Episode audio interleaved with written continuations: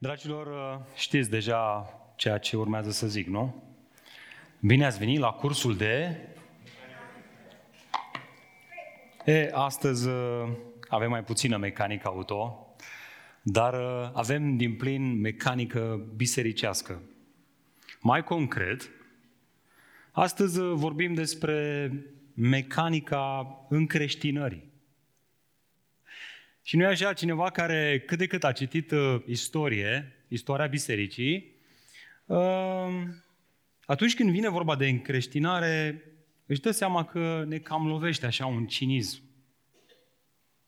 De ce? Păi simplu, deoarece avem destule povești în care încreștinările pot fi asemănate mai degrabă cu niște schimbări de tabere politice. În loc să fie niște schimbări reale ale inimii. Spre exemplu, ne spun istoricii, a fost o vreme când Europa se convertea la creștinism sub imboldul sabiei romane.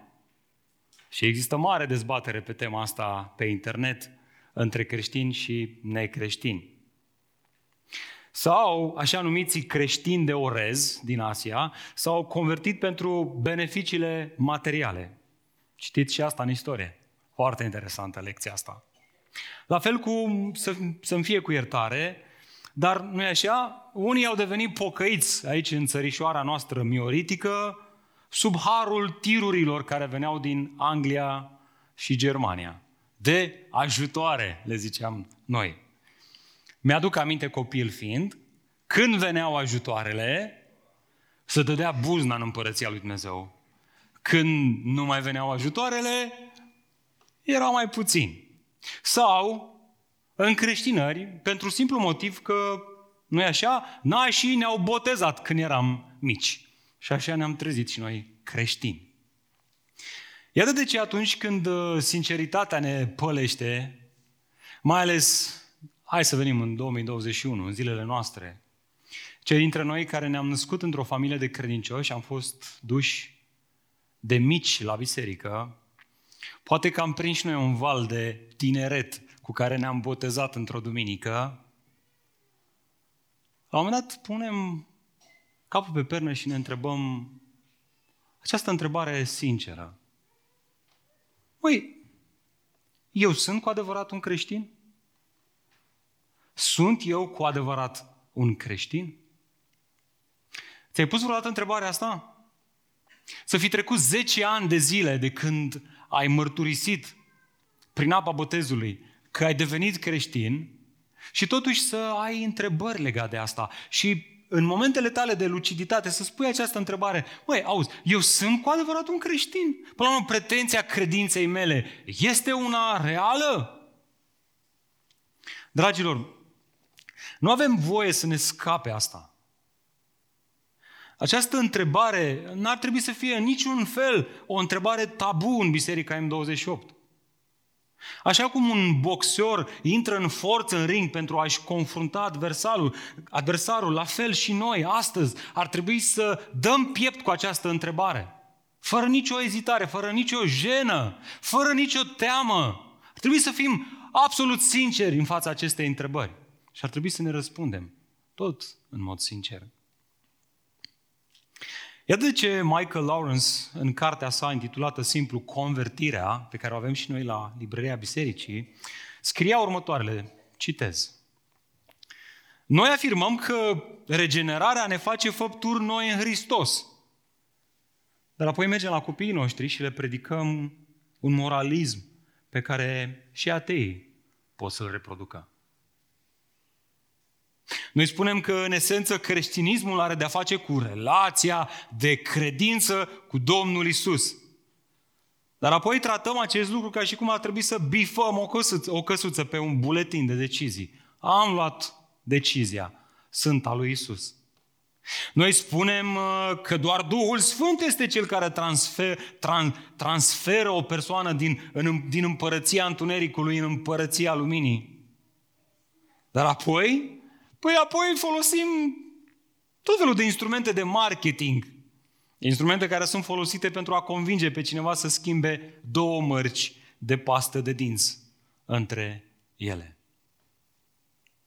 Și uite așa, ne regăsim pe noi înșine că nu am făcut altceva prin încreștinarea noastră decât să fi schimbat pasta de dinți. Ideologiile, dintr-o ideologie lipsită de cuvântul Dumnezeu, într-o ideologie în care aici și acolo mai inserăm cuvântul Dumnezeu. Ce este de făcut? Păi, ce să fie de făcut? Trebuie să ne întoarcem la Scripturi. Trebuie să ne întoarcem la Cuvântul lui Dumnezeu, să vedem ce spune Dumnezeu despre convertirea reală. Și apoi trebuie să lăsăm Cuvântul lui Dumnezeu să devină șablonul prin care ne autoevaluăm pretenția credinței noastre. Iată, iată așadar ideea centrală a acestui mesaj. Dacă ții notițe și sper că o faci, la intrare găsiți acele notițe, sunt fix pentru asta, ne luăm notițe și medităm la aceste gânduri. Iată ideea centrală a acestui text pe care o să o luăm și o să o batem pe toate părțile în dimineața aceasta, vrând și rugându-ne ca Dumnezeu să ne vorbească. Dragilor, convertirea reală nu este povestea unui om sincer care vrea să fie bun sau mai bun. Nu, nu, nu. Nu, nu, nu, ci povestea, povestea reală a unei, unei convertiri reale este povestea unui nenorocit care mărturisește că a fost născut din nou. Oare nu asta îl învăța Iisus pe Nicodin? Nicodime, adevărat, adevărat îți spun că dacă cineva nu este născut din nou, nu poate vedea, în împără, nu, putea, nu poate vedea împărăția lui Dumnezeu. Și Nicodin, care era un religios, așa cum pocăiții astăzi sunt și ei religioși, că na, au fost pe la biserică de ceva vreme, în, a fost șocat de această afirmație. Noi ne-am cam învățat cu ea, cu nașterea din nou. El când a auzit-o, pentru el această afirmație, nașterii din nou, a fost ceva revoluționar, așa că l-a întrebat pe Iisus, Iisuse, stai puțin, ce vrei să spui, eu sunt un om bătrân, cum adică să intru în pântecele mamei mele din nou? Și Isus îi spune, Nicodime, nu, Nicodime, adevărat îți spun că dacă cineva nu este născut din apă, adică din cuvântul Evangheliei, din credința Evangheliei, din învățătura sănătoasă și din Duhul lui Dumnezeu, nu poate vedea împărăția lui Dumnezeu. Nicodime, hai să zic cum e cu convertirea reală, hai să zic cum e cu nașterea de nou, hai să spun cum este cu regenerarea, cum este cu încreștinarea, dacă vrei să o numești așa, Asta nu e o chestiune ce ține de m-am prins eu cum e cu asta, ci este o lucrare pe care Dumnezeu o face în mod supranatural în viețile noastre. Observați dilema. Dragilor, observați dilema. Dar știu că atunci când plâng copiii, a zis deja Bogdan, nu ne mai distrag, ne mai... Dar subiectul este prea important să ne lăsăm distrași de ce se întâmplă în jurul nostru. Dragilor, dilema nu este dacă te-ai născut într-o familie de creștini ortodoxi, catolici sau evanghelici sau atei. Și dacă ai fost născut din nou. Dilema nu este dacă ai citit Biblia cap-coadă, ci dacă Biblia a pătruns în inima ta prin Duhul Sfânt într-un mod supranatural. Dilema nu este dacă ai fost botezat când erai mic sau atunci când erai mare. Dilema nu este nici măcar dacă încerci din greu să trăiești o viață bună și dacă ești sincer în dorința ta de a trăi o viață bună. Dilema nu este dacă crezi în moralitate, dacă ești religios, dacă ai făcut cândva o rugăciune în care l-ai invitat pe Isus în inima ta. Ci dilema este, ai fost tu născut din nou de Dumnezeu? Vedeți, toate acestea, toate aceste dileme, deși sunt și ele niște povești, ele nu povestesc neapărat despre o convertire reală. Iată de ce în dimineața aceasta este atât de important să vorbim despre mecanica convertirii reale. Trebuie să ne uităm în Scripturi să vedem cum arată o mecanică, un mecanism care produce o convertire reală și apoi să luăm acel exemplu biblic și să-l punem ca un șablon peste viețile noastre, vrând să descoperim răspunsul la întrebarea, sunt și eu un creștin real sau nu? Pentru că, vedeți, Apostolul Pavel se uita în biserica din Efes, biserică pe care noi în perioada asta, în această serie, pe 1 Timotei, o, studio, o studiem din, din nou și nu putea să nu remarce că învățătura nesănătoasă, ereziile, produceau niște pretinși convertiți. Persoane care, pentru că nu au păstrat Evanghelia adevărată, au eșuat în ce privește credința Și astfel au fost expuși public și dați pe mâna satanei. Ca să nu mai joace teatru. Să nu se mai joace cu creștinismul. Însă, înainte de a vorbi despre aceste cazuri, Pavel, Pavel scrie ceva cu totul și cu totul special. Știți ce?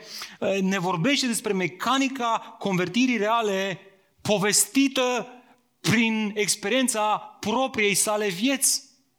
Și ne vorbește despre cum anume el a fost convertit, cum de, de la o viață trecută a avut parte de o intervenție și o schimbare ca la final să ne spună toate lucrurile astea în viața mea s-au întâmplat ca să fie un exemplu, să fie o pildă de urmat pentru cei care vor crede. Astăzi, pentru noi. Noi ne uităm la exemplu convertirii lui Pavel și ar trebui să ne întrebăm, este asta ceea ce s-a întâmplat în viața mea?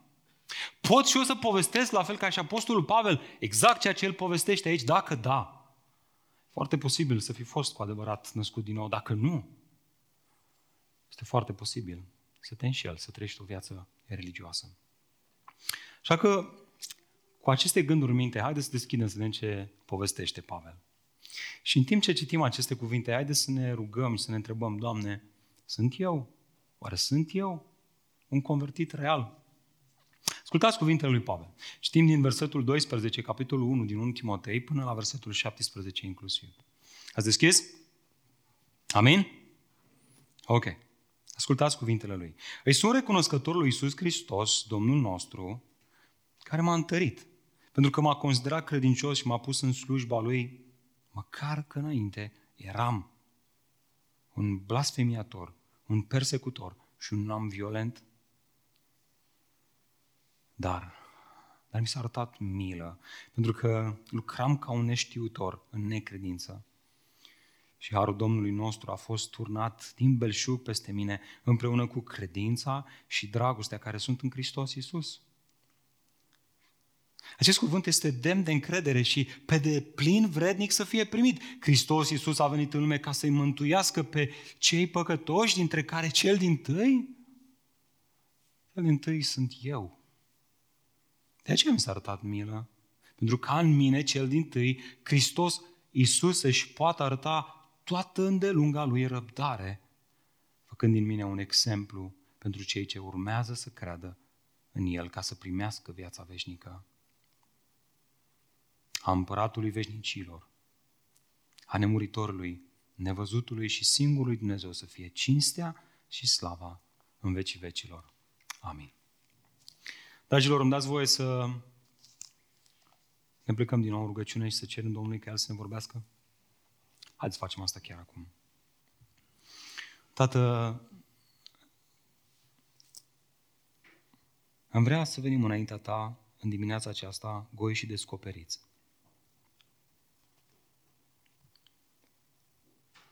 Am vrea, Doamne, să venim înaintea cuvântului Tău, goi și descoperiți.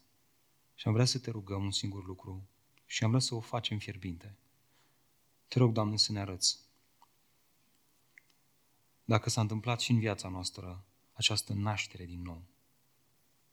Și dacă da, pe măsură ce studiem cuvântul Tău, te rog, Doamne, înflăcărează inimile noastre, înflăcărează credința din noi, înflăcărează Evanghelia Harului Tău în noi și fă Doamne, să, să fim, să clocotim de, de drag față de tine. Să dacă nu, Doamne, te rog să ne expui goliciunea și aștept Doamne, să te vedem și noi, poate din nou, sau poate într-un mod proaspăt și personal, încât mântuirea și nașterea din nou să apară chiar în dimineața aceasta. În viețile celor care se zbat, se frământă, stau sub greutatea poverii conștiinței încărcată de vinovăție. Adu lumina Evangheliei Harului Tău, Doamne, și acolo. Suflă viață, Doamne, peste oasele uscate, uscate de religiozitate, uscate de umanism, de secularism. Um, și lucrează, Doamne, cum știi Tu mai bine. În numele Lui Iisus Hristos ne-a rugat toate acestea. Amin. Amin. Dragilor, iată întrebarea cu care navigăm în acest text în dimineața aceasta. Bun. Vreau să știu, Eu am avut parte de convertire reală? Cum știu dacă am avut parte de o convertire reală? Vreau să te întreb, te-ai gândit la asta vreodată?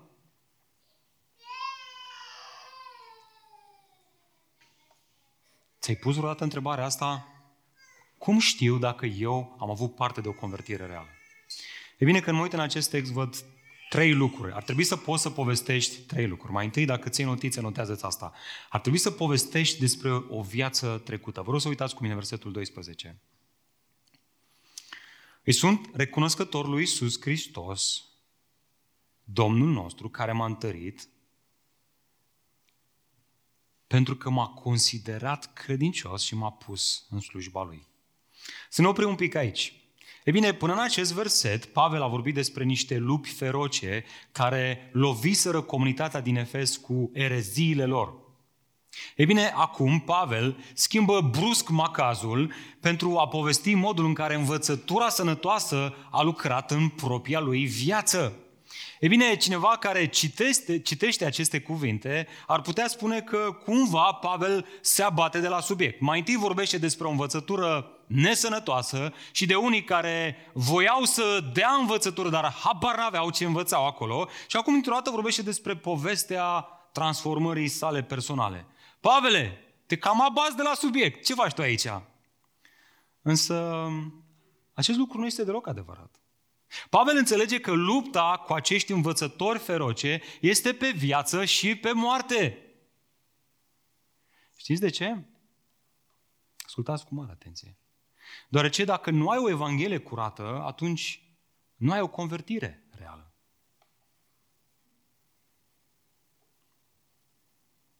Ba mai mult, dacă părăsești învățătura sănătoasă, atunci părăsești credința creștină sănătoasă și adevărată. Dacă nu crezi că asta spune Pavel aici și crezi că asta e doar gândul meu, uite-te cu mine în versetul 18 și 19, versete la care ne vom uita duminica viitoare. Timotei, copilul meu, să te lupți? Ce? Lupta cea bună. Având credință și o conștiință bună, adică luminată de cuvântul adevărului, de Evanghelia Harului pe care eu, eu, Pavel, ți-am dat-o, Timotei, pe care unii, păi unii n-au mai ținut seama. Și ce au făcut? Știți voi. Ce au făcut? Au eșuat în credință. Același lucru spune Pavel și în Corinteni 15, când le spune Corintenilor, vă reamintesc Evanghelia pe care v-am dat-o, pe care ați primit-o, în care v-ați încrezut și în care ați rămas și prin care sunteți mântuiți dacă rămâneți în învățătura aceasta. Dragilor, lucrurile sunt foarte serioase. Pavel spune, credința creștină adevărată vine la pachet cu învățătura sănătoasă adevărată. Cele două nu pot fi divorțate una de cealaltă.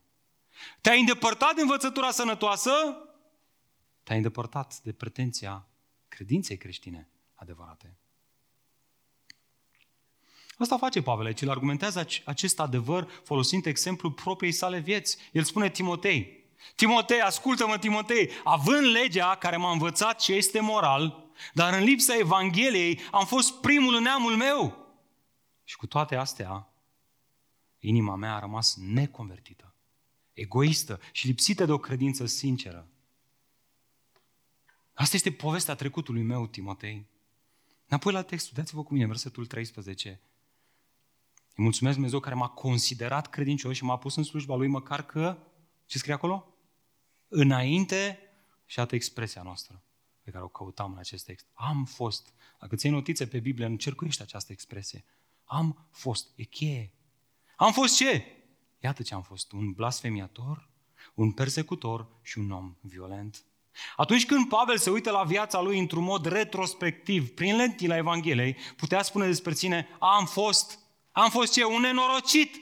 Și mare atenție că și Pavel este foarte subtil și chiar ironic aici. El spune, băi frate, sunt unii care vorbesc despre o evlavie care s-ar putea chipurile produce prin studierea și aplicarea legii, dar habar n-au ce spun. Iată cum arată viața mea atunci când eram condus de lege, când eram condus de religiozitate, când eram condus de această morală pe care ei încearcă să o predice acum. Îmi spune în Galateni cum era viața aceasta. Ascultați, voi ați auzit despre felul meu de viață pe când eram, încă o dată încercuim, timpul trecut, în iudaism. Ați auzit că am persecutat peste măsură Biserica lui Dumnezeu, că am încercat să-i distrug și că era mai înaintat în iudaism decât mulți din neamul meu, din generația mea, fiind plin de râvnă, plin de zel pentru tradițiile strămoșilor mei. Pavel fusese crescut în cea mai strictă partidă a religiei iudaice, cea a fariseilor. Ba mai mult fusese elevul marelui învățătur Gamaliel. Manifesta un devotament atât de mare încât îi depășea pe cei mai mulți din generația lui. Statul numea un bigot, adică un habotnic religios. Observați? Spiritul religios și moralist se manifesta în comparație cu alții, nu cu Dumnezeu. Rezultatul? Eram primul în generația mea. Totuși, atunci când se uită la toate acestea prin lentila Evangheliei, care i-a fost descoperită prin Harul lui Dumnezeu, adevărate învățături, el spunea, vai de mine, vai de mine, sunt un blasfemiator, un persecutor și un om violent. De fapt, dragilor, asta este descrierea unui om vechi, nenăscut din nou, lipsit de dragoste. Știți cum este acesta? Mai întâi este un om care nu își poate stăpâni limba. Uitați-vă cu mine. El este un, ce scrie acolo? Un blasfemiator, adică un defăimător, un calumniator și un batjocoritor. Este ironic cu copiii săi, stârnind în ei mânie, face glume proaste pe seama partenerului, colegilor de muncă, vecinilor, fie direct în față, dacă are un temperament vulcanic, fie pe la colțuri, dacă e mai fricos. Înainte să deschidă gura, el nu se gândește la ce impact va avea cuvintele sale în viețile celorlalți, ci se gândește la el, la ce își dorește el. Limba lui este un mădular mic, da, dar băiete, aprinde focuri atât de mari. De ce? Iată, Iată, iată cum continuă Pavel. De ce? Deoarece nu își poate stăpâni convingerile. El este un persecutor. Acesta pleacă mereu de la convingerea că el are mereu dreptate și prin urmare îi forțează pe cei din jur să adere la convingerile sale. Astfel, păi, astfel devine un justițiar. Nu contează, dacă îi stai în cale, este gata să pună mâna pe tine și să te arunce în derizoriu, ca un, ca un, dacă vreți, ca un tren care trece printr-un dâm de zăpadă. O calcă în picioare. Are impresia că face dreptate când de fapt acțiunile sale descoperă aroganța sa față de Dumnezeu, care spune, judecata este a mea. Ce produce asta? Ia uitați-vă. Nu-și poate stăpâni atitudinea. Observați, substantivul grecesc pentru violență mai poate traduce și cu obraznic sau arogant. Acesta se prezintă pe sine ca fiind un om agresiv, cineva mai mereu pus pe harță. Atunci când nu ies socotelile, acționează în forță și decisiv. Nu are răbdare. Dragilor, vedeți? Asta este, asta este autoportretul pe care și-l face Pavel aici. El zice, ăsta sunt eu. Eu sunt un nenorocit, uitându-mă la, la mine în iudaism, având legea moralității care mă învăța ce să nu fac, să iubesc pe alții. Uitați-vă la mine ce făceam. Dragul meu, nu știu ce persoană ai tu în minte când auzi acest autoportret al lui Pavel. Dar Pavel vorbește despre mine și despre tine. Ăștia suntem noi, lipsiți de Evanghelie. Suntem, suntem egocentrici, nu cristocentrici. Suntem centrați în noi. Plecăm mereu de la dorințele noastre. Ne trezim dimineața și primul lucru la care ne gândim nu este oare ce vrea Dumnezeu pentru ziua aceasta? Și ne gândim, oare ce vreau eu în ziua aceasta? Oare ce mi-ar plăcea mie? Și dacă facem gesturi de dragoste, le facem având mereu un interes propriu luminat, urmărind mereu binele nostru. Ascuns, da? Dar urmărind asta. Orgoliul ne conduce viața, nu dragostea. Iată așadar prima lecție. Primul semn vizibil atunci când se întâmplă o convertire reală este, știți ce, dragilor? Curajul de a povesti că ai fost un nenorocit. Și asta îmi amintește de, de mine, inevitabil. Cred că fiecare dintre voi vă gândiți la voi. um, și eu am fost un nenorocit. Mi-amintesc de perioada în care eram la liceu, am făcut un liceu creștin, un liceu creștin care avea un proces verbal de indisciplină. Și pe acest proces verbal erau patru persoane care se cam rulau din nou și din nou. Ignat, Ruznac, Bucur și Crozman. Și după aia începea iarăși. Eventual Ruznac, Ignat, Bucur, Crozman. Sau începea Crozman, Bucur, Ignat, Ruznac. Dar cam astea erau numele care se învârteau acolo. Am adus multă rușine asupra familiei mele. Tatăl meu slujea în biserică, a fost chemat de câteva ore acolo. Rușinat profund, toate că am fost crescut într-un spirit creștin, am fost, am fost învățat încă de mic ce e bine, ce e rău. Și cu toate astea, când am ajuns la liceu și am simțit și eu că scap un pic de părinți, am mers până într-acolo încât nu mi-era rușine să scuip profesorii, să beau în incinta liceului. Și nu s-au avut milă de mine. Interesant este că după mulți ani de zile am intrat în slujire, chiar în plantarea acestei biserici, și am început să apară din profesorii de acolo la noi la biserică, aici. Și într-o duminică n-am să uit că a venit doamna director Căprar aici, la biserică, la biserică la noi, când am văzut-o. Primul lucru, vă spun sincer, primul lucru care mi-a venit, primul instinct a fost să-mi pun ochelarii de legalist. Și venea să mă duc la, ei, la ea și zic, doamna director, hai să vă zic, eu am fost un nenorocit, dar nu chiar cel mai mare nenorocit.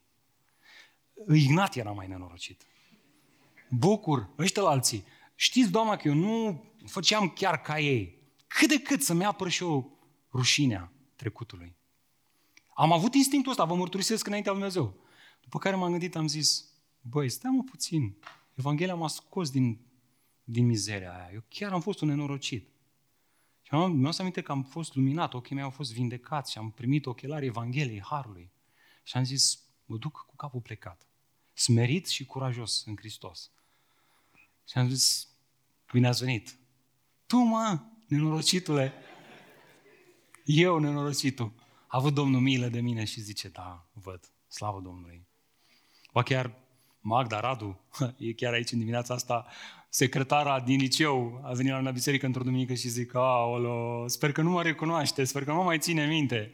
Ce credeți? Când a vorbit cu mine, zice, tu ești ruznac, nu? Eu sunt ruznac. Vedeți, dragilor, când Evanghelia Harului ne vindecă cu adevărat ochii, putem povesti într-un mod autentic, plin de integritate despre trecutul nostru și spunem, am fost nenorociți. Pavel merge până într-acolo încât spune asta. Uitați-vă cu mine versetul 15. Uitați-vă cu mine versetul 15. Hristos Iisus a venit în lume ca să-i mântuiască pe cei păcătoși. Și noi suntem dintre cei păcătoși, nu? Dar ia uitați-vă. Dintre care cel din tâi, eu. Eu. Ochelarii legaliști, primul în generația mea. Primul în iudaism. Eu? Băiatul aici și ea. Dumnezeu îi vindecă ochii, ochelarii Evangheliei. Capul plecat. Primul dintre păcătoși. În esență, el spune, Ochelarii Evangheliei însoțiți de Duhul Sfânt m-au făcut să-mi recunosc păcatul. Și ce am văzut în inima mea este mult mai întunecat și mai oribil decât îmi imaginam. Constat că sunt mai mândru, mai egoist, mai lăudăros, mai consecvent în independența mea față de Dumnezeu decât orice om pe care l-am cunoscut. Eu, Pavel, sunt păcătosul păcătoșilor. Și vrea să te întreg, dragul meu, ai tu astfel de poveste?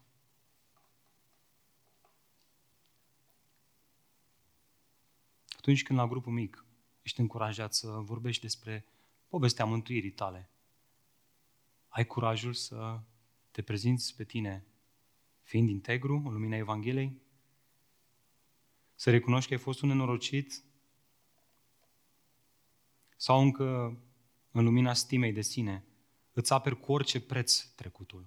Încerci să te prezinți pe tine ca fiind în esență bun. Măi, da! Băi, am făcut niște chestii. Da. Băiatul aici și ea e în esență ok. Ascultam uh, recent un podcast în care cineva afirma faptul că modul în care ne povestim trecutul prea adesea nu urmărește un fir obiectiv al trecutului, ci mai degrabă dorința de a justifica locul în care am ajuns astăzi. Păi dacă am ajuns bine astăzi, atunci vom avea ce povestim despre noi, nu? Da, poate că inserăm mici pe acolo și numele lui Dumnezeu, dar în esență, la final, noi suntem eroi. Pe de altă parte,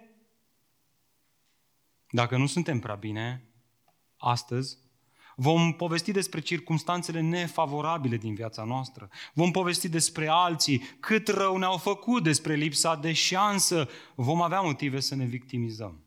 Să ne mândrim sau să ne victimizăm. Dacă facem asta, n-am cunoscut Evanghelia Harului. Nu privim viața noastră retrospectiv prin ochelari Evangheliei. Pentru că, vedeți, cel care descoperă gloria Evangheliei, cel care primește acești ochelari a Evangheliei. Chiar am vrut să mi-aduc două perechi de ochelari, unii albi și unii negri, dar n-am găsit, ca să ilustrez asta. Cel care a primit ochelarii Evangheliei, primul lucru pe care îl vede, știți ce? Îl vede pe Dumnezeu Sfânt, drept, iubitor, glorios, strălucitor.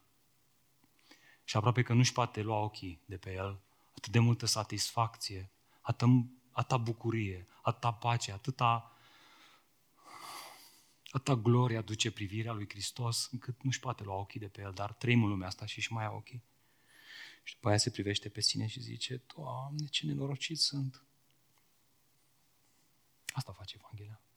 Nu este o privire la sine prin comparație cu ceilalți, ci o privire a sinelui prin comparație cu Dumnezeu. Și asta te face să spui, o, nenorocitul de mine, sunt primul dintre păcătoși. Ai o astfel de poveste? Serios, ai o astfel de poveste? Dacă nu, poate că astăzi este ziua în care Hristos vrea să-ți deschidă și ție ochii, să-L vezi așa cum este. Vedeți, aici este ceva ce nu ar trebui să arătăm, această conștientizare profundă a păcătoșeniei. Ascultați-mă, că mulți au înțeles greșit asta. Această profundă conștientizare a păcătoșeniei sinelui o păcătoșenie interioară, nu reprezintă un exemplu de pasiune religioasă dusă la extrem. Conștientizarea păcătoșeniei inimii stă frecvent în cazul convertitului real, lângă o bucurie și o încredere imensă în Dumnezeu și în ce a făcut El. Nu se oprește la cât de nenorocit am fost, punct, ci începe cu cât de nenorocit am fost și după aia spune, dar Dumnezeu a intervenit în viața mea. Cu asta continuă și Pavel aici, pentru că, vedeți, cum știu dacă am avut parte de o convertire reală? Păi mai întâi povestesc despre o viață trecută, dar imediat după aia povestesc despre o intervenție divină. Uitați-vă cu mine în versetul 13. Cum continuă acolo a doua parte, versetul 13, Pavel? Uitați-vă cu mine, vreau să vedeți asta. Vreau să vedeți această expresie glorioasă. Dar mi s-a arătat milă. Dar Dragilor, acest dar face toată diferența. Atunci când Pavel se uită la trecutul său, observă că a fost un blasfemiator, un persecutor și un om violent și o face fără ezitare și fără justificare. Știți de ce? Deoarece a avut parte de o intervenție divină, observați, dar mi s-a arătat. Iată așadar în aceste versete, în aceste cuvinte ale lui Pavel, descrierea convertirii reale. Observați, mai întâi începe cu o inițiativă divină. Intervenția miraculoasă a lui Dumnezeu în viața noastră începe, înainte de orice, cu o inițiativă divină. Uitați-vă versetul 13 în continuare. Dar mi s-a arătat milă întrucât lucram ca un neștiutor, în necredință. Dragilor, mila este compasiunea lui Dumnezeu manifestată față de cei nenorociți, care nu se pot mântui singuri. Observați? Pavel se descrie pe sine ca fiind un om care lucra ca un neștiu, neștiutor, care lucra în necredință. Pentru că convertirea reală nu începe cu cineva care s-a prins el cum este cu credința creștină, ci cu cineva necredincios, care deși era mort în păcatele sale, Dumnezeu l-a adus la viață. Pe de altă parte, religia, umanismul, moralismul, legalismul încep cu inițiativa omului. Aceea de a încerca să-L găsească pe Dumnezeu. Evanghelia însă începe cu inițiativa lui Dumnezeu de a alege și a chema omul păcătos. Nu noi l-am iubit pe Dumnezeu întâi, ci Dumnezeu ne-a iubit pe noi întâi și l-a dat pe Fiul Său ca să moară pentru păcatele noastre. Iar asta este ceva ce Dumnezeu face în viața noastră, ca o manifestare a milei sale, ceva ce noi nu merităm. Mai mult, iată al doilea lucru esențial într-o convertire reală. Vreau să le vedeți din text de aici, nu sunt ale mele. Nu le-am inventat eu în săptămâna asta. Uitați-vă, presupune o chemare plină de har. Versetul 14. Și harul Domnului nostru a fost turnat așa, 5 grame. 18 grame, cum punem noi la cafea. Nu, ia uitați-vă. Și harul Domnului nostru a fost, a fost turnat cum? Cum a fost turnat, turnat harul în viața lui Pavel? Din abundență peste mine. Dragilor, harul este manifestarea bunătății lui Dumnezeu față de cel vinovat care nu merită nimic. Pavel luptase împotriva lui Dumnezeu. Gândiți-vă la asta. Împotriva Fiului lui Dumnezeu și împotriva copilului lui Dumnezeu prigonise biserica lui Hristos. El nu se califica din punct de vedere omenește niciun fel să primească harul lui Dumnezeu. Ba mai mult, primii credincioși fugeau de Pavel când îl vedeau. A fost nevoie de Barnaba să-l ia, să-l introducă în cercul restrâns de credincioși. Că ăștia, când îl vedeau pe Pavel, o luau la fugă. Omenește nimeni nu-l vedea pe Pavel convertit. Și totuși, Harul lui Dumnezeu l-a chemat la pocăință. Și nu oricum, ce a fost turnat din abundență peste el. Asta face Evanghelia, capturează inima cu funile ei de dragoste. Observați, dragilor, religia, umanismul, legalismul, moralismul, cheamă pe cei inițiați, cheamă pe cei dedicați, pe cei care demonstrează prin faptele lor că merită. Evanghelia? Evanghelia îi cheamă pe cei care nu merită, pe cei zdrobiți, pe, pe cei uscați, pe cei obosiți, pe cei păcătoși, care au nevoie de intervenția Domnului. Ba mai mult, observați, convertirea reală presupune o regenerare, regenerare divină. Din abundență a fost arătat harul, dar mai e ceva aici ce a fost arătat din, din abundență în Pavel, și anume credința. Harul împreună cu credința. Observați, nu doar harul a fost turnat din abundență, ci și credință. Credința asta este ceva ce adesea pur și simplu ratăm. Dragilor, ascultați cu mare atenție. Credința nu este o faptă meritorie. Credința nu este o faptă, fraților, cu toate că credința manifestă fapte, credința adevărată. Credința este un dar al lui Dumnezeu. Credința biblică este darul lui Dumnezeu care, știți ce face? Iluminează ochii minții, psihicului, minții, sufletului, să vadă ce altfel ar fi imposibil. Observați din nou tema Religia, umanismul, legalismul și moralismul spun că trebuie să insiști să descoperi calea înspre divinitate. Să insiști, să citești, să mergi la Meca, să te chinui. Evanghelia spune că descoperirea lui Isus se realizează doar prin auzirea Evangheliei și doar prin Duhul Sfânt care toarnă în mintea omului darul credinței.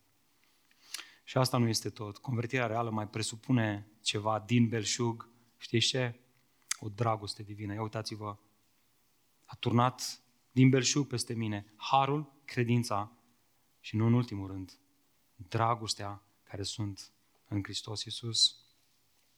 Asta este legea lui Hristos despre care am discutat duminica trecută, legea dragostei, legea Duhului de viață, pe care Duhul Sfânt o toarnă din plin în inimile noastre. Această iubire l-a transformat pe Pavel dintr-un om batjocoritor, într-un om încurajator, dintr-un persecutor într-un persecutat, dintr-un om violent într-un om blând. blând. Iată ce spunea Pavel despre sine, versetul 15. Acest cuvânt este demn de încredere și pe deplin vrednic să fie primit. Hristos Iisus a venit în lume ca să-i mântuiască pe păcătoși, dintre care cel din tăi sunt eu. Dragilor, vedeți, asta este o declarație foarte curajoasă. Să spui despre sine că ești cel mai mare păcătos și observați, nu oricine, predicatorul neamurilor, apostolului Pavel, apostolului Hristos, unul dintre cei mai mari gânditori creștini. De fapt, noi nu ar trebui să privim afirmația lui Pavel ca pe o exagerare trecătoare sau ca pe un exercițiu de falsă smerenie, ci rezultatul intervenției miraculoase în viața lui. Ai tu o astfel de poveste? Iată lecția pentru noi. Un alt semn vizibil al convertirii reale constă în curajul de a povesti nu doar că ai fost un nenorocit, ci și de a povesti că ce s-a întâmplat în viața ta a fost intervenția miraculoasă a lui Dumnezeu. Vedeți, atunci când aud personal un creștin care întreabă un alt creștin, auzi, Petrișor, poți să-mi spui cum te-ai întors la Domnul? Îmi ciulesc urechile rău de tot. Când aud această întrebare, sunt foarte interesat de răspuns. Ha? Diana, care o întreabă pe Eliza, Păi, Eliza, nu mi-ai povestit niciodată. Cum te-ai întors tu la Domnul? Bam! Urechile mele sunt ascuțite. Să știți că asta fac. Știți de ce? Pentru că de foarte multe ori, ca răspuns la această întrebare, am auzit chestii de genul. Eu am trecut printr-o situație foarte grea. Apoi eu am citit din Biblie. Apoi eu mi-am dat seama. Apoi eu am stat de vorbă cu niște oameni. Apoi eu m-am dus la biserică. Apoi eu, eu mi-am dat seama că ăștia la alții erau niște nenorociți și eu, eu n-am vrut să fiu un astfel de nenorocit. Așa că eu, eu, eu. Știți, fiecare poveste are un erou. Și eroul povestirii mântuirilor, știți cine este? Eu. Da, aici colo mai îl bagă pe Dumnezeu, dar la finalul zilei, eroul este Dumnezeu. Și ascult, ascult, ascult și zic, hamă, frate, zi, zi că ești un nenorocit. Zi cât de nenorocit ai fost. Fă-te vulnerabil, împărtășește falimentele. Ha, mă, frate, spune-mă ceva despre intervenția lui Dumnezeu, că a pus abun, din abundență harul în tine. Vorbește puțin despre ispășirea lui Hristos, ce înseamnă ea pentru tine. Vorbește puțin despre sfințenia lui Dumnezeu și cât de mare este ea în comparație cu nenorocirea ta. Ha, mă, frate, zi ceva de asta. Nimic. Da, unii au niște povești de plângi, frate. Un regizor de Hollywood ar zice, mămica, aș face un film cu tine. Dar la finalul zilei, nu este povestea unei convertiri reale, ci este povestea unui om care a avut o experiență reală și miraculoasă și extraordinară și care stârnește lacrimi. Trist. Trist, fraților. Trist că ne păcălim pe noi înșine. Mărturisirea făcută de Pavel lui Timotei, redată în rândurile de mai sus, ne prezintă un exemplu uluitor de onestitate morală și integritate.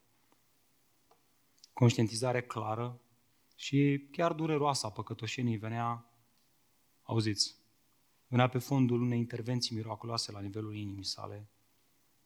Câte vreme a fost despărțit de Hristos, Pavel avea impresia că este primul în neamul său. Eu? Păi bă băiete, eu sunt Pavel, m-am studiat cu Gamaliel, primul neamul meu. În religia iudaică, cine nu mai întrecea pe mine, mă? Mândru. Să când uh, Hristos i-a invadat inima și a turnat din belșug har, credință, milă și dragoste, spune primul dintre păcătoși. Deci, dragilor, aceasta este foarte diferit de ceea ce noi suntem obișnuiți să vedem astăzi în jurul nostru. Acea realitate falsă, dacă putem să-i spunem așa, vopsită și aparentă a unei societăți opulente, mânate de individualism, de confort și obsedată de stimă de sine. Probabil că întâmplarea biblică care ilustrează cel mai bine o convertire reală este, știți ce? Învierea lui Lazar. Vă mai aminte? Lazar era mort, nu bolnav. Era deja un cadavru, cadavru aflat în descompunere, mirosea greu. Familia plângea la gura mormântului. Supărați, nervoși pe Iisus. Iisuse, dacă ai fi venit mai devreme, nu se întâmplau toate acestea. Și Iisus întârzie într-un mod intenționat ca să-și arate gloria. Iar minunea învierii a fost realizată fără folosirea unei metode precum medicamentele resuscitarea sau altele asemenea. Singura putere folosită a fost vocea lui Hristos, cuvintele lui Hristos. Mai știți ce a spus Iisus? Lazare, ieși afară. Lazar n-a avut nicio contribuție, el a fost incapabil să dea vreun ajutor lui Hristos, deoarece era mort, așa cum și noi suntem morți în păcatele noastre. Avem nevoie de o intervenție divină care să ne aducă de la moarte la viață. Avem nevoie să auzim și noi cuvintele astea. Lazar, vino afară! Mortul a ieșit cu picioarele și mâinile legate, cu fâșii de pânze și cu fața înfășurată într-un giurgiu. Vreau să te întreb, ai tu astfel de poveste?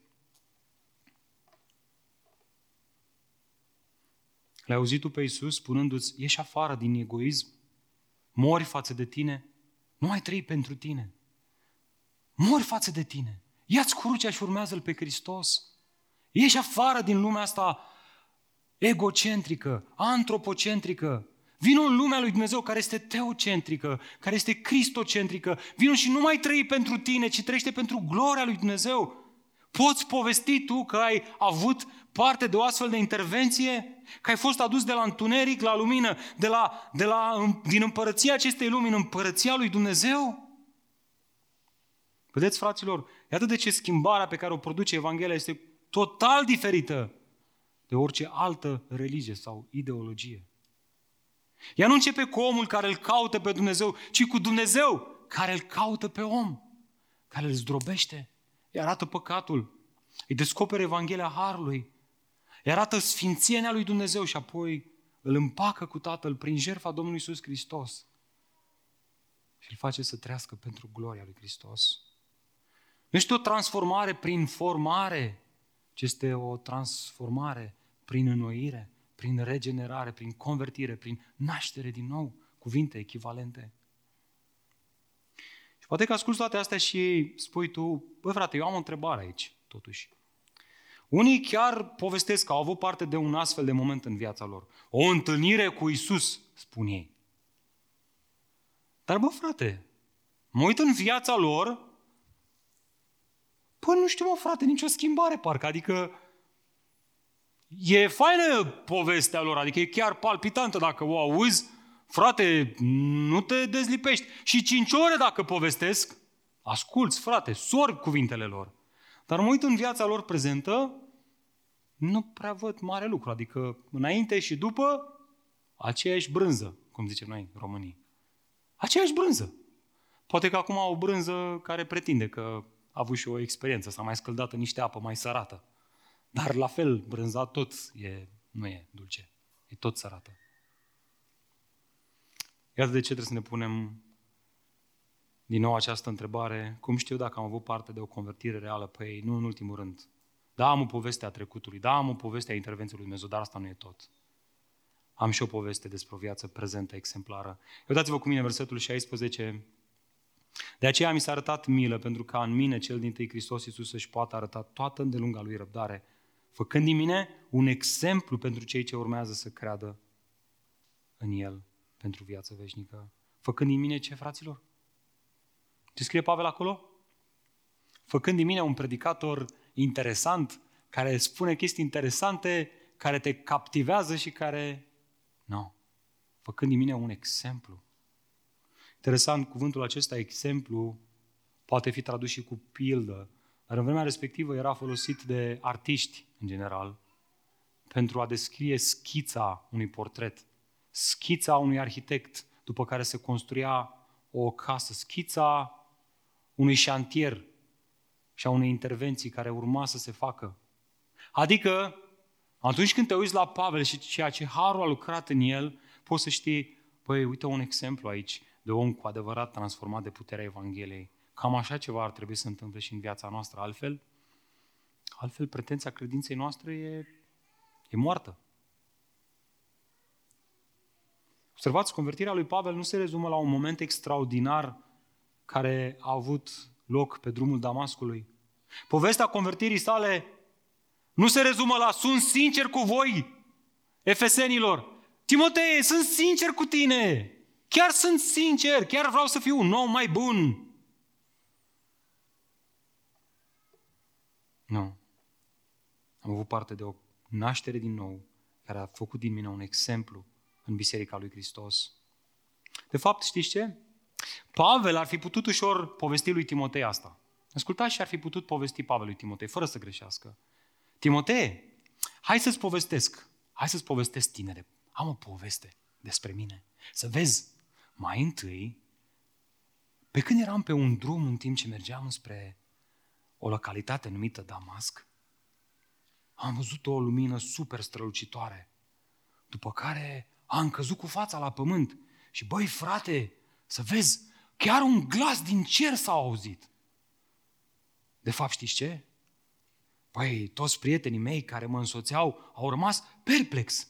Vezi? Vezi, tinere Timotei? Nu a fost doar în capul meu. Experiența asta a fost miraculoasă. Chiar s-a întâmplat. Băi, și știi ce a fost cel mai tare? Dar și ciudat în același timp. Că deschisesem ochii și nu mai vedeam, mă. Nu mai vedeam nimic. Strălucirea aia mă orbise. Eram orb. Băi, cât de ciudat. Cât de ciudat. Orbisem. Atât de tare a fost experiența aia. Aia a fost Timotei convertirea mea. Asta putea să spună Pavel lui Timotei. Nu? Dacă te duci în faptele apostolilor și citești relatarea detaliilor convertirii lui Pavel, cam așa s-a întâmplat. Vă întreb, a inclus Pavel vreun din detaliile astea în povestea convertirii sale? Da sau nu? E întrebare închisă, nu e grea. Nu e capcană ca la grupul mic. Ai pune ăștia întrebări capcană. Cum mai folosim legea morală astăzi? Hmm. Toată lumea, păi, complicată întrebarea asta.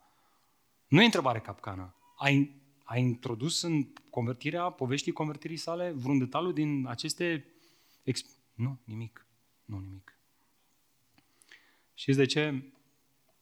Pentru el aceste aspecte exterioare fizice nu reprezentau elementul central al convertirii sale, ci cele de la nivelul inimii, cele spirituale. Știți ce? Faptul că Dumnezeu i-a expus mândria și păcatul și astfel a putut să spună despre sine că este cel mai mare dintre păcătoși. Dacă și tu ai fost convertit real, și tu poți face la fel. Dacă nu poți face la fel, dacă încă ții la stima ta, mi-e foarte frică că nu ai cunoscut Evanghelia Harului. Apoi, el putea povesti și era entuziasmat de faptul că Dumnezeu a turnat din abundență credința, harul, mila și dragostea în psihicul lui, în mintea lui, în sufletul lui. I-a descoperit și lui Evanghelia Harului. Dacă tu nu poți să povestești despre asta, mi tare frică că nu ai înțeles încă cum e cu Evanghelia. Și asta nu este tot. El se uită la viața prezentă și spune, sunt un exemplu de urmat. Pot spune despre mine, mergeți pe urmele mele, întrucât eu merg pe urmele lui Hristos. Ai tu astfel de poveste prezentă? Poți să ieși înaintea noastră și să spui, am fost un nenorocit, dar Dumnezeu a intervenit și astăzi, prin Harul lui Dumnezeu, din slavă în slavă, prin Duhul lui Dumnezeu, vreau să trăiesc mai asemenea lui Hristos? Sau nu poți să spui că ești un exemplu de urmat? La finalul zilei, dragul meu, dăm voie să spun cu tot respectul asta. Degeaba te lauzi cu o experiență extraordinară, că ți-a murit copilul și așa ai devenit credincios, că ai avut un accident și ți-a fost frică să nu mori neîmpăcat cu Dumnezeu și așa te-ai botezat și tu. Sau că, nu, erau și ăștia de la biserică, de la tine, puși să facă un botez și te-ai băgat și tu ce era de făcut. De la, degeaba te lauzi cu astfel de povești, cu detalii care ar capta atenția așa unui regizor de film. Dacă povestea ta nu e povestea unui nenorocit căruia i-a fost descoperit harul din abundență și care astăzi trăiește o viață pentru gloria lui Dumnezeu, atunci foarte probabil tu încă nu ai o poveste a convertirii reale. Și, dragul meu, chiar nu vreau să te jignesc, nu vreau să te pun la colț, nu, chiar nu vreau să fac asta. Și aș vrea să te chem să te analizezi tu, tu însuți. Vezi, chiar ai o pretenție reală a credinței? E atât de ce Iacov merge până într-acolo încât trebuie să afirme asta. Tot astfel și credința, dacă nu are fapte, este moartă în ea însăși. Dar va zice cineva, tu ai credință, iar eu am fapte. Arată-mi credința ta fără fapte, iar eu îți voi arăta credința mea prin faptele mele.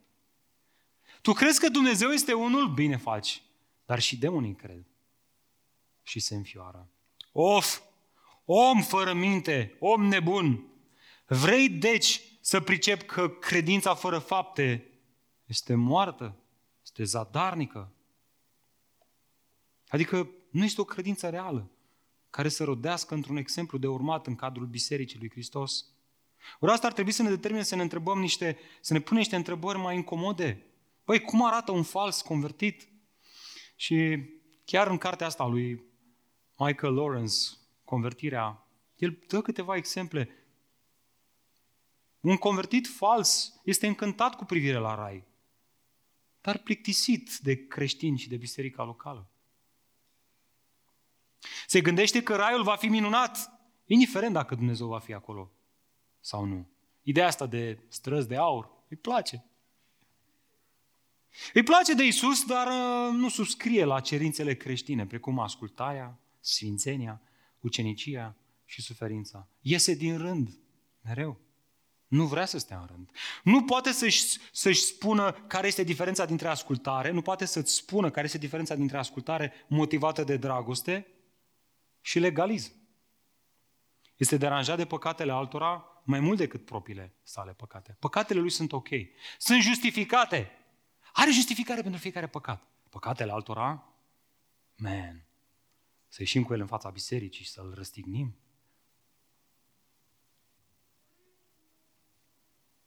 Vede harul ca fiind accesibil, pe când confortul lui foarte costisitor. Dar cum descrie în Noul Testament pe creștinul adevărat, iată, iată un adevărat convertit, așa cum prezintă autorul acesta în cartea lui. Iubește pe ceilalți creștini și biserica locală, pentru că ea sau el îl iubește pe Dumnezeu. Nu pentru că îi place de M28. Iubesc M28 nu pentru că îi mișto la biserica M28, ci pentru că îl iubesc pe Dumnezeu. Dorește părtășia cu Dumnezeu nu doar viața ușoară în ceruri. Înțelege că a urma pe Isus înseamnă ucenicie, adică un proces de asemănare cu Hristos, adesea dureros.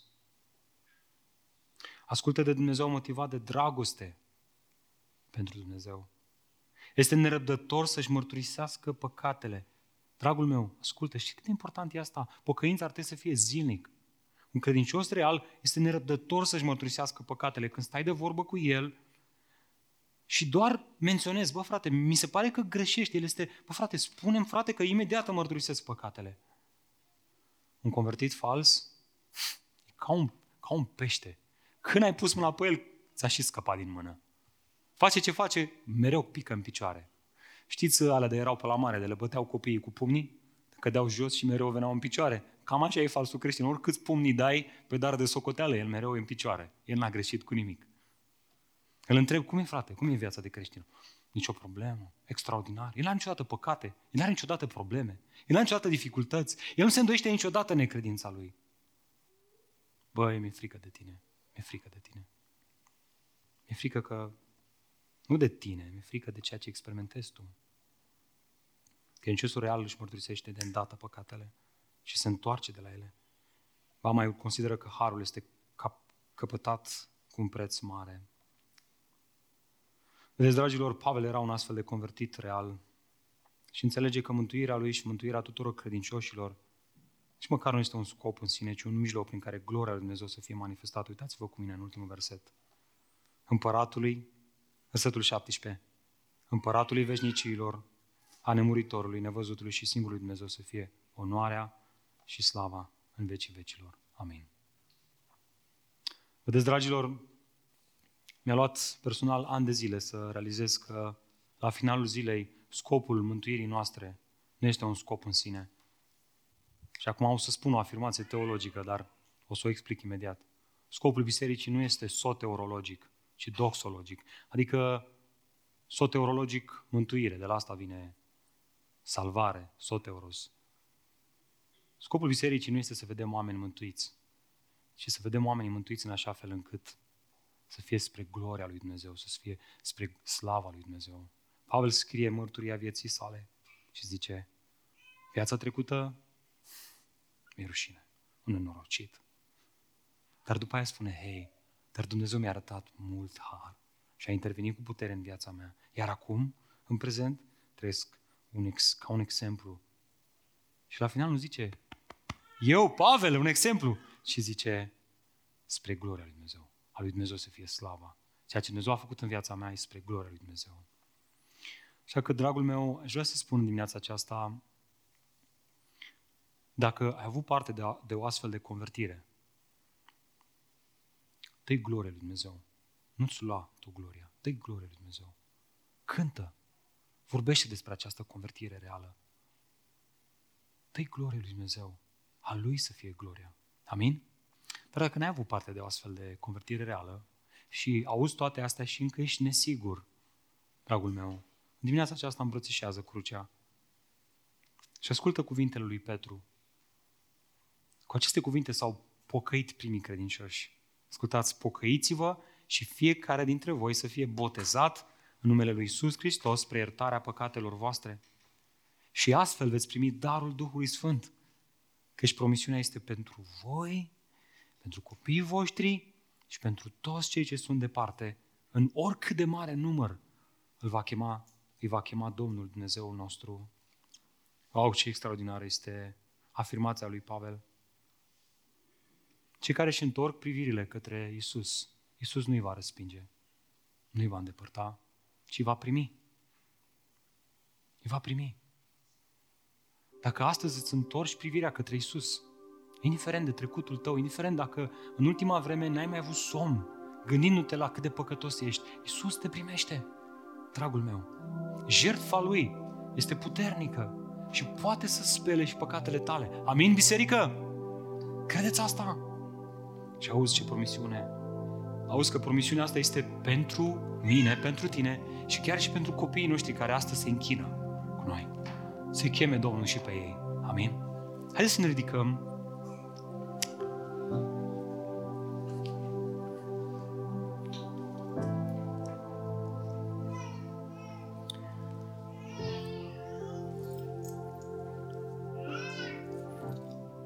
Tată, am vrea să-ți mulțumim dimineața aceasta pentru cei dintre noi din Biserica M28, în viața cărora ne-ai luat ochelarii egocentrici de pe ochi. I-ai spart în bucăți și ne-ai pus ochelari noi, ochelari Evangheliei Harului. Să mulțumim, Doamne, că prin ei am putut să vedem fața lui Dumnezeu, Tatăl din ceruri. Privind la Isus, am văzut pe Tatăl.